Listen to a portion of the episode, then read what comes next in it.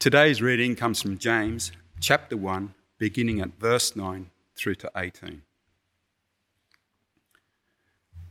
Believers in humble circumstances ought to take pride in their high position, but the rich should take pride in their humiliation, since they will pass away like a wild flower. For the sun rises with scorching heat and withers the plant. Its blossom falls and its beauty is destroyed. In the same way, the rich will fade away, even while they go about their business. Blessed is the one who perseveres under trial, because, having stood the test, that person will receive the crown of life that the Lord has promised to those who love him. When tempted, no one should say, God is tempting me, for God cannot be tempted by evil, nor does he tempt anyone. But each person is tempted when they are dragged away by their own evil desires and enticed. Then, after desire has conceived, it gives birth to sin, and sin, when it is full grown, gives birth to death. Do not be deceived, my dear brothers and sisters. Every good and perfect gift is from above, coming down from the Father of the heavenly lights, who does not change like shifting shadows. He chose to give us birth through the word of truth, that we might be a kind of firstfruits of all he created. This is the word of the Lord.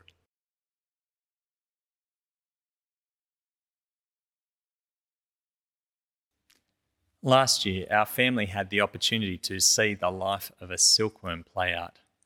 We didn't see the very start, but my son Jonathan was given this little white worm and he named it and he put it in a container and he faithfully covered it in mulberry leaves. Then, after several weeks of feasting and fattening up, our silkworm started producing silk. Then it wrapped itself up in its silky cocoon, and that was that. Now, everyone we spoke to said that they, when they had silkworms, they didn't make it this far. And so we didn't really know what to expect. And as the weeks passed and the cocoon turned yellow and showed no signs of life, we thought that was it. Thought that was an ex silkworm. But then, a couple of months later, we were shocked to find a moth flying around the container. And so we dutifully took it back to the mulberry tree out the back of church and released it to see out its days there. Now, in our passage today, James wants to show us the life of a Christian. And he shares uh, God's wisdom about the expectations of life that Christians should have, uh, the expectations that Christians must have if we're going to persevere in wholehearted devotion to God if we're going to continue to have single minded confidence in Christ to the end. Now, the life of a believer is particularly urgent for James's audience and for us and for all believers, because something that is common to the life of every believer is what we face in life, and that is trials of many kinds. As James has shared with us, the people he's writing to were familiar with trials. Uh, they were Jewish men and women who'd recognized Jesus as their long awaited Messiah. But they've been scattered, fleeing their homes in Jerusalem to now begin life in the surrounding Gentile regions. And their life as Jewish believers in those regions likely includes poverty and persecution that James speaks about later in the letter. I'm not sure what their expectations for life would have been when they first came to know and trust Jesus. But I wonder, would it have been this scattered, fleeing, persecuted, in poverty?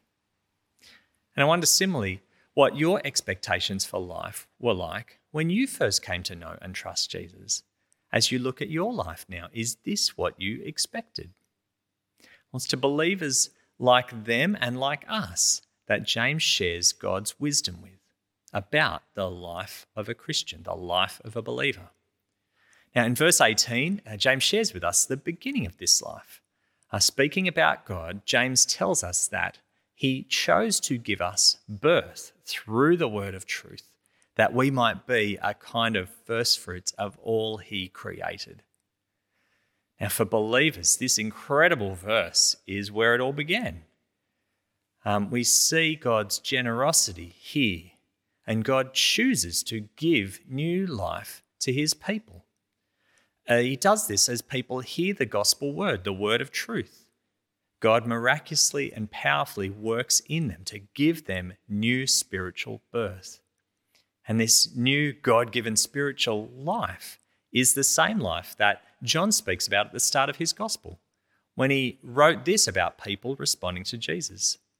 Yet to all who did receive him, to those who believed in his name, he gave the right to become children of God. Children born not of natural descent, nor of human decision or a husband's will, but born of God. And that's how James also tells us the Christian life begins being born of God through the work of the Spirit as we hear the gospel. It's this gracious, miraculous action of God that sets in motion the life of a believer. And then, just a few verses earlier, James shows us the end goal of this life for believers. Now, look with me, James chapter 1, verse 12. He says, Blessed is the one who perseveres under trial, because having stood the test, that person will receive the crown of life that the Lord has promised to those who love him. And God's generosity in new birth points towards the promise of this blessing at the end of life. For the believer who perseveres, God promises he will give them the crown of life the crown of true life, of eternal life, as part of God's new creation. This picture of, of a crown comes straight from the ancient Olympics. It's not the crown of a king, it's the crown of an athlete, the laurel wreath, the gold medal, the prize worn by those who finish the race.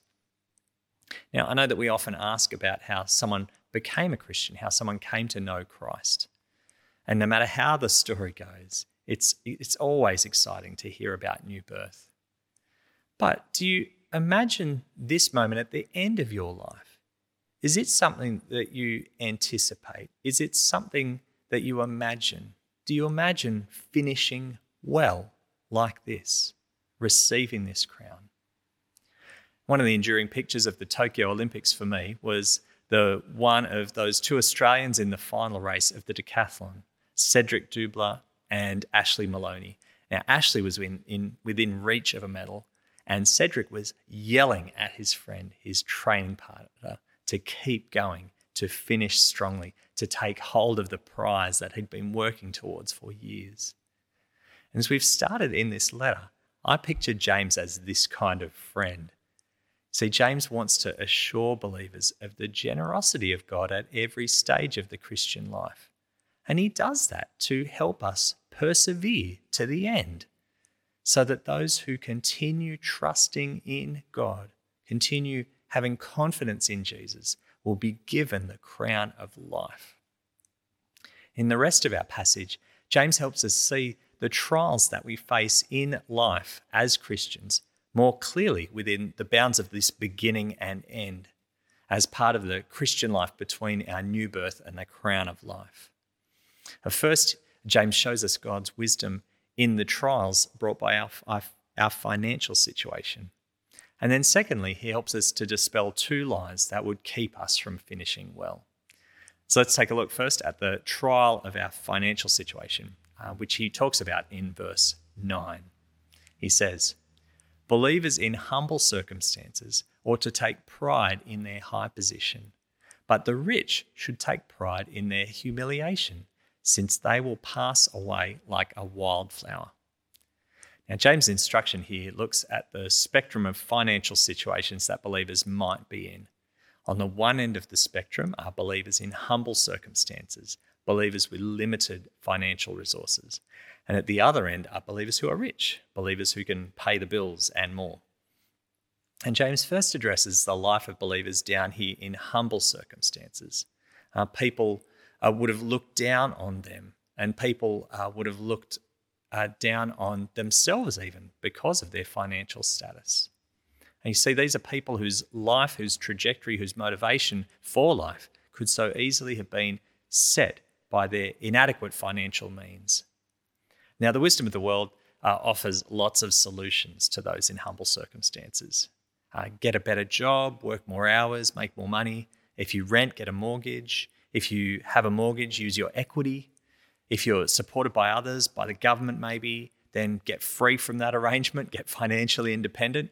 And that's how you'll make it. That's how your life will be successful. That's when you'll have something to be proud of. But James, in contrast, says this He says, Believers in humble circumstances ought to take pride in their high position. See, in saying this, James wants believers, no matter their financial means, to completely forget and dismiss the world's evaluation of them based on their finances. He wants believers not to be ashamed or embarrassed and not to be motivated in life by financial means. Instead, believers are to completely adopt God given wisdom about their life, taking pride in their God given status.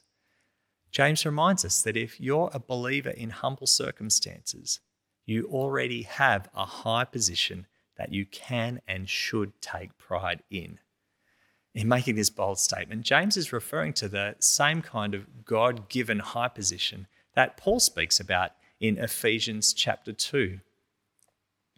Uh, Paul writes, Because of his great love for us, God, who is rich in mercy, made us alive with Christ, even when we were dead in transgressions. And God raised us up with Christ and seated us with him in the heavenly realms in Christ Jesus. So, as believers, as those saved by Jesus Christ, this is our spiritual status, our unchanging status. This is our high position. This is what we take pride in that we are made alive by God, that we've been raised up by God, that we're seated in the heavenly realms with God. These are the riches of God's grace to us. And they're ours no matter what our bank balance says. And on top of that, God's riches will always last longer than anything we have or live for in this world. And it's this lasting nature of God's gifts as compared with what we have in the world that, that, uh, that leads to James's address of those at the other end of the spectrum. Uh, the rich are those who compare well with those around them and who can think well of themselves because of their financial status. They're people whose life, whose trajectory, and whose motivation for life could so easily be set by their adequate financial means. Now, the wisdom of the world says that if you're rich, then you can do whatever you want. You can have whatever you want, whatever your heart desires. Because with money comes freedom, privilege, opportunity, comfort. And that's part of what makes uh, being financially secure so attractive. But James, in contrast, it's still referring to believers, says this in verse 10 But the rich should take pride in their humiliation, since they will pass away like a wildflower. What James says here indicates that the risk for believers is that they could take pride in their financial status. And their confidence could be clouded, their way of life could be coerced by that financial status by the financial freedom and independence and recognition that money has given them. But instead of taking pride in our, our financial status, whatever that is, believers are to take pride in our humiliation. A humiliation that comes because of who we follow, because we have complete confidence in the crucified Christ, the one who was despised and rejected by the world that values money. And one way this humiliation is seen is when we don't take pride in our finances, when we see them rightly as fleeting. Because as James shows us clearly and vividly, not even believers can take their riches with them. They will pass away like a wildflower. And he continues this picture of the wildflower in verse 11. He says, For the sun rises with scorching heat and withers the plant its blossom falls and its beauty is destroyed. In the same way, the rich will fade away even while they go about their business. Now, James isn't saying that the rich will be condemned or judged because they're rich. He's just reminding believers that earthly wealth and earthly status are temporary, they disappear. Flowers are just like flowers that flourish in the spring, that blossom and are beautiful for a time, but also die, we are just the same. That's the point of what James is saying here. Money and the status that goes with it won't last. even within our life, our financial status can change, can change dramatically. We might be secure one minute and uncertain the next. Stock markets can crash, companies can go under, fuel prices can do what fuel prices do. And one day, no matter how much or how little you have, it will all be gone. But James helpfully reminds us that our view of life is meant to be informed not by our financial status, but wholly and solely by what God has done for us in Christ. And so we can and should always take pride in what has been given to us, what God has made us to be, so that we'll be able to get through life and finish well. And so James says, take pride in your high position. You are seated with God in Christ, and take pride in your humiliation because you can't take it with you you and I will die. Put your confidence in things that last. And in doing this, in taking pride in these things, our life is shown to be directed by God's wisdom, by the things that don't change, that can't change, because they're secured by Him, the unchanging God. Now, taking pride in what God has done is one of the ways that our trials come into their proper, proper perspective as part of our life as believers. And this whole section is designed to help shape our perspective on trials by seeing them in the context of our Christian life. And you might remember at the start of his letter, James encouraged believers to consider it pure joy whenever you face trials of many kinds. And as we saw last week, the reason for this incredible, seemingly impossible joy was because God has made known the purpose of trials. He's made known the spiritual purpose of the many kinds of trials that we face. And the spiritual purpose in trials is the perseverance in faith that they bring. The spiritual purpose for trials in the life of a Christian is our perseverance, our continuing trust in God as we turn to Him in trials right through life. It's continuing our continuing growth in Christ as we become more like Him through trials and then reach maturity in Him when He returns. Now, none of this suggests that trials are easy. Again, they're not. And one of the great warnings that James highlights for us is that in trials we can be easily deceived and deceived by one of two lies that James goes on to talk about in these next verses. Lies that, if they're believed, can lead believers away from single minded and wholehearted devotion to God that can put in jeopardy whether we finish well. And the two lies share verse 16 in common. Um, James writes, Don't be deceived, my brothers and sisters. And either side of that, we have a different lie that we might get sucked in by. And so, with that, that punchline, don't be deceived, the first lie that James warns us about is in verse 13. He writes this When tempted, no one should say, God is tempting me. For God cannot be tempted by evil, nor does he tempt anyone. But each person is tempted when they are dragged away by their own evil desire and enticed. The first lie then is that my sin is God's fault. And the reason that this lie gets traction is particularly seen in trials, because every trial, every external difficulty carries with it an internal temptation, an opportunity to doubt the goodness of God an opportunity to use our trial as an excuse to sin against Him. Uh, let me give you an example. For, for example, when we're in financial difficulty, facing those kinds of trials, we can be tempted to question God's generosity to us. Uh, in the death of a loved one, we can be tempted to question God's love for us. If you loved me, you wouldn't have taken someone I love away. And in suffering, we can be tempted to question God's justice or even his existence. If God was real, he would be dealing with this, he'd be fair. And the line of thinking goes that these trials are God's fault. And so these temptations are his fault.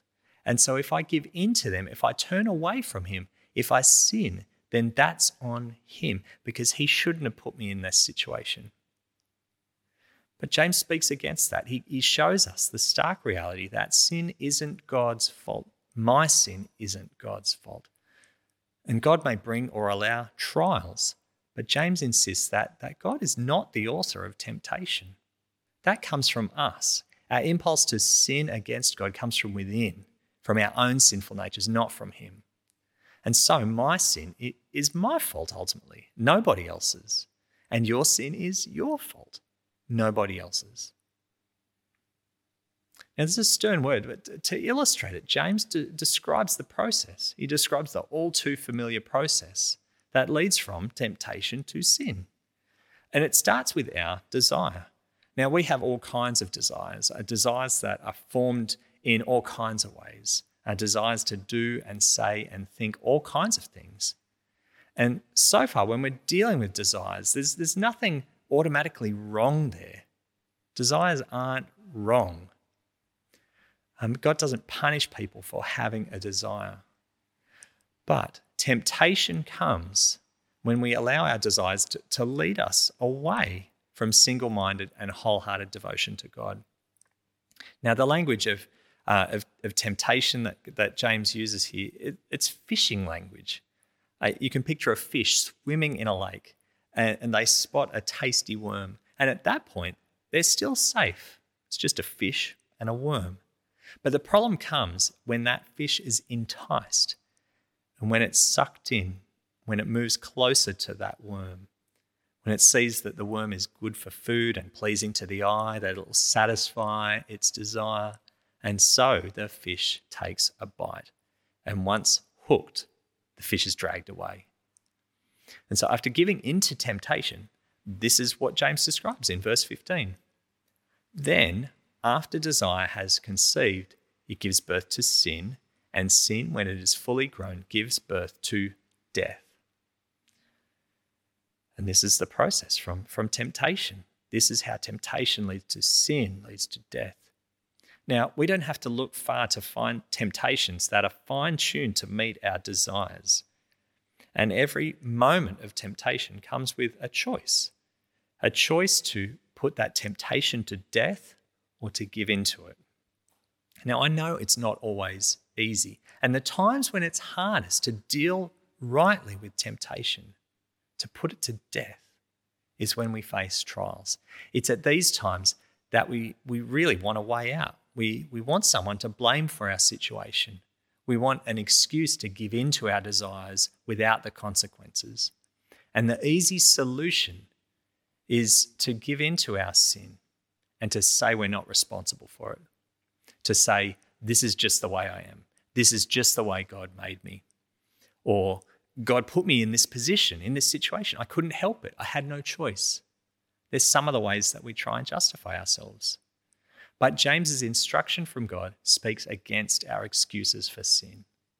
As believers, we can't be deceived by the lie that my sin is God's fault.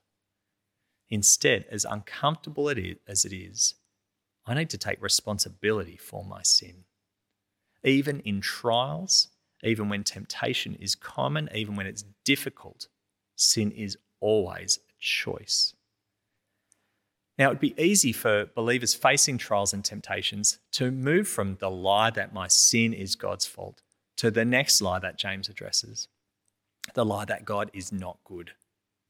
And we can understand this way of thinking for believers, especially facing t- trials and temptations. And we can understand this way of thinking for believers facing trials and temptations because it's easy when we're in trials, when we're facing temptation, to think that you're the victim, that God must have it in for you in some way. But as we look at the Christian life given to believers by God, that lie about God's goodness just doesn't stack up. And James gives this response starting from verse 16. He says once more, Don't be deceived, my dear brothers and sisters. Every good and perfect gift is from above, coming down from the Father of the heavenly lights, who does not change like shifting shadows. Now, James reminds us here once more about God's generosity something we can be certain of in every moment of the Christian life. Our God is spectacularly generous. He isn't cold or vindictive, He isn't absent or distant. No, He treats believers like a father of dearly loved children. And out of his generosity, out of his fatherly goodness, he pours out every blessing on us, more than we could ever count. And the gospel, the word of truth that we've come to believe, is all about his grace, his generosity to sinners. And as the God who does not change, he remains generous to those he has saved. His attitude towards them does not change. He's generous even to those who've given into temptation, even to those who've fallen into sin. And the writer of Hebrews reminds us of something precious in chapter 4 that Jesus, God's Son, is able to empathize with our weaknesses because he was tempted in every way, just as we are, yet he did not sin. So we're encouraged by this as we continue to face trials. That through faith in Jesus, that through trusting in his sinless sacrifice, we can approach God's throne of grace with confidence. And we can receive mercy and find grace to help us in our time of need. These are precious promises for people facing trials, for people unsure of the goodness of God. James has shown us that in our trials, we might forget what God is like. We might turn away from wholehearted and single minded devotion to Him. But if we are ever uncertain about the generosity of God, we can look to His track record. We can look to His Son, Jesus Christ. Because it's in looking to Christ and the life that is found in Him that we can agree with James that we can know God as the generous giver of every good gift, of every perfect gift. As we see the Christian life that He has given to us, we can take confidence about God into trials, into financial trials faced by rich and poor, into temptations, into the many and varied struggles that mark the life of the Christian in this fallen world. And we can hold on to this confidence about God until the end of this life, the day when trials and temptations will cease, when the only treasure that matters will be the crown of life, and when the only status will be given with the words, Well done, good and faithful servant. Let me lead us in prayer as we strive towards that day. Gracious God and Father, by whose power we are created, and by whose love we are redeemed. Guide and strengthen us by your Spirit, that we may give ourselves to your service and live this life in wholehearted love for you. Through Jesus Christ our Lord. Amen.